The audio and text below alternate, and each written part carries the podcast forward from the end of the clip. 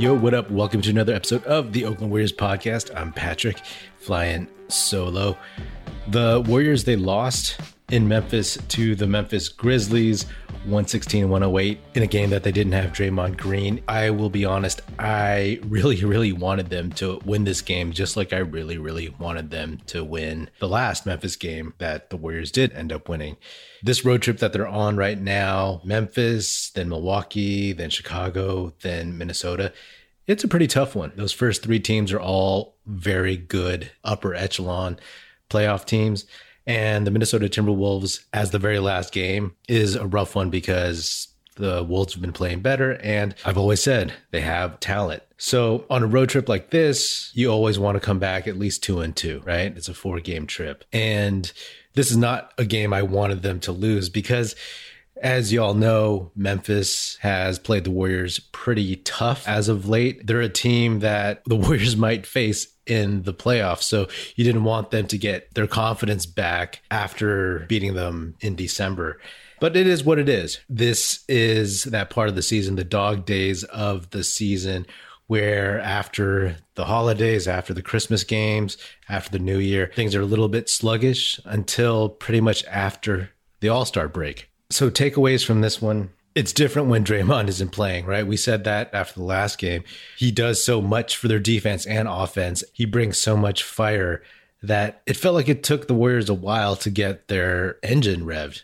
They were playing kind of flat. They were missing some intensity, some of that attitude that Draymond brings. And plus, Draymond was back in the Bay getting treatment for his calf, so he wasn't even on the bench. I was bummed that Jonathan Kuminga was in street clothes. He and Moses Moody had just played in Santa Cruz for the G League the, the day before. And I don't know if there's something wrong with Kuminga or if Kerr just opted to have him not active. But I would have loved to have seen him because I've always said his athleticism, his toughness, his size, his strength, and the way he plays down low. He's a good matchup for Memphis. I was hoping with Draymond out that this would be a game where Kuminga would get a bunch of minutes. I feel like he could have really bodied some of those guys and he could have helped on the defensive end for sure.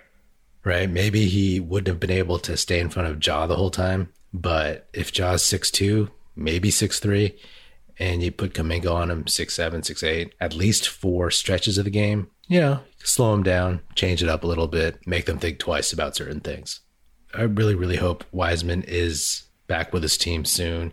This is definitely one of those games. The size, aggression, athleticism, youth of Memphis really, really affects the Warriors. It just it's a contrast in styles right now. So, not that you need 25 minutes of all-star basketball from James Wiseman, although that would be amazing. You just need somebody out there to battle, to be physical, right? Because Memphis at this point, they're surging, right? Like they are a young, fearless, athletic team who plays like a team. They have all their pieces and all those guys know their roles. And I will be the first one to admit, I thought Ja Morant was overrated. But what I've seen this season has shown me otherwise. He's only 22 and he's getting better. I mean, if y'all saw that two handed fast break block he had on Avery Bradley in the Lakers game when they beat the Lakers, this kid can get up. To me, it's like he reminds me of pre injury Derrick Rose and a better, more winning Russell Westbrook. The Warriors had their chances in this game. They had a decent lead in the third quarter, but Memphis, they fought back. And I didn't think that they would lay down. Maybe a year ago, they would have laid down, but the Grizz are hungry and they are not scared of Steph and the Warriors. So they took it to them and pulled this game out. The Grizzlies, they just have a lot of young, fast, athletic guys. And they have that definitive leader in Ja Morant who kind of leads by example, right? I mean, I don't know how vocal he is in locker room, but his fearlessness, his audacity as a player, I mean, that's the kind of stuff that gets the rest of the team going he's proven to me like his athleticism is real. His ability, even though he didn't shoot great from three, he was like one for four. His ability to hit big shots has shown me something. And the difficulty the Warriors had stopping him, that is rare in this day and age. How many guys are there like that of his size that you're just like, oh, you can't stop him from getting to the basket, even in the half court set? You know, Every now and then, I will talk or ask a guest about who the Warriors probably don't want to see in the first round of the playoffs. And definitely, this Memphis team is one of them because you can see right now that they are confident and they know they can beat the Warriors. There's something about their makeup of guys versus the Warriors' makeup of guys. They just have a lot of bodies, you know. They have a lot of guys who seem like they can do a lot of the similar things. They can all shoot, they can all pass, they all defer to to Ja, and they didn't even get a good shooting game from Jaren Jackson or Desmond Bane. Jackson shot five for 13 and Bane shot three for 14. We'll see. But it's interesting, right? Because it almost feels like the Warriors and the Grizzlies are destined to run into each other in the postseason. You're just getting that vibe every time you see these teams play. The NFL playoffs are here, and DraftKings Sportsbook, an official sports betting partner of the NFL, is kicking things off with a huge offer. Counting down to Super Bowl 56, new customers can get 56 to 1 odds on any wildcard team to win their game. Bet just $5 and win 280 in free bets if your team is victorious. If Sportsbook isn't available in your state yet, you still have something to play for this wildcard weekend. Everyone can play for huge cash prizes with DraftKings daily fantasy contests. DraftKings is giving all new customers a free shot at millions of dollars in total prizes with their first deposit. Download the DraftKings Sportsbook app now, use promo code TBPN, and get 56 to 1 odds on any NFL team. Bet just $5 and win 280 in free bets if your team wins. That's promo code TBPN this wildcard weekend at DraftKings Sportsbook, an official sports betting partner of the NFL. Must be 21 or older, New Jersey, Indiana, or Pennsylvania only. New customers only. Minimum $5 deposit and $1 wager required. One per customer. Restrictions apply. See DraftKings.com slash sportsbook for details. Gambling problem? Call 1-800-GAMBLER. But we all know that this is a different season for the Warriors. Klay Thompson is back, and you know he shot not so great. He shot five for thirteen. He was plus seventeen. He hit that big shot at the end of the first half, but when he came back in in the fourth to close, he was only what like one for four or something. So he's still getting into his rhythm. And by the way, did you see him run into that ref on the sideline during a fast break? I was like, oh, come on. You know, I was like, he better not be hurt.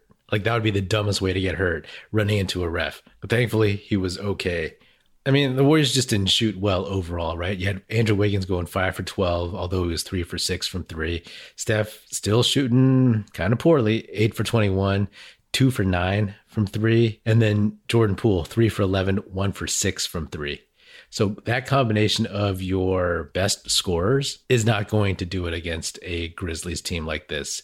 Not enough big shots, not enough clutch shots, not enough of those shots to squash Memphis runs. And let's be clear, this is in no way Steve Kerr's fault. The guys just didn't hit shots, they didn't execute. They turned the ball over more times than Memphis, 16 to 11. And like I said, their four best scorers, their four best shooters did not shoot well. So there's that. All right. But we'll see what happens next on this road trip. We'll see when Draymond comes back. I'm not exactly sure. I don't know if they've announced anything yet. Probably not. But, you know, right now the Warriors are 30 and 10. The Phoenix Suns won tonight, and so they are 31 and 9 and the Warriors are a game behind. That's fine. But it must be pointed out that since that big win against the Suns in Phoenix on Christmas Day, the Warriors are 3 and 4. Lost to Denver, beat Utah, beat Miami, lost to Dallas, lost to New Orleans, beat Cleveland, lost to Memphis. That's something to keep an eye on. Again, this is like an adjustment period, so be prepared for some rough patches, especially with Draymond out. If you're looking at Milwaukee and Chicago and Minnesota coming up, hopefully they can pull out at least two of those. You know that Klay's not playing both nights of that Milwaukee Chicago back to back, so the odds of taking both those iffy. But at least hopefully they can get one. Milwaukee is playing tough. Chicago is playing really, really well lately.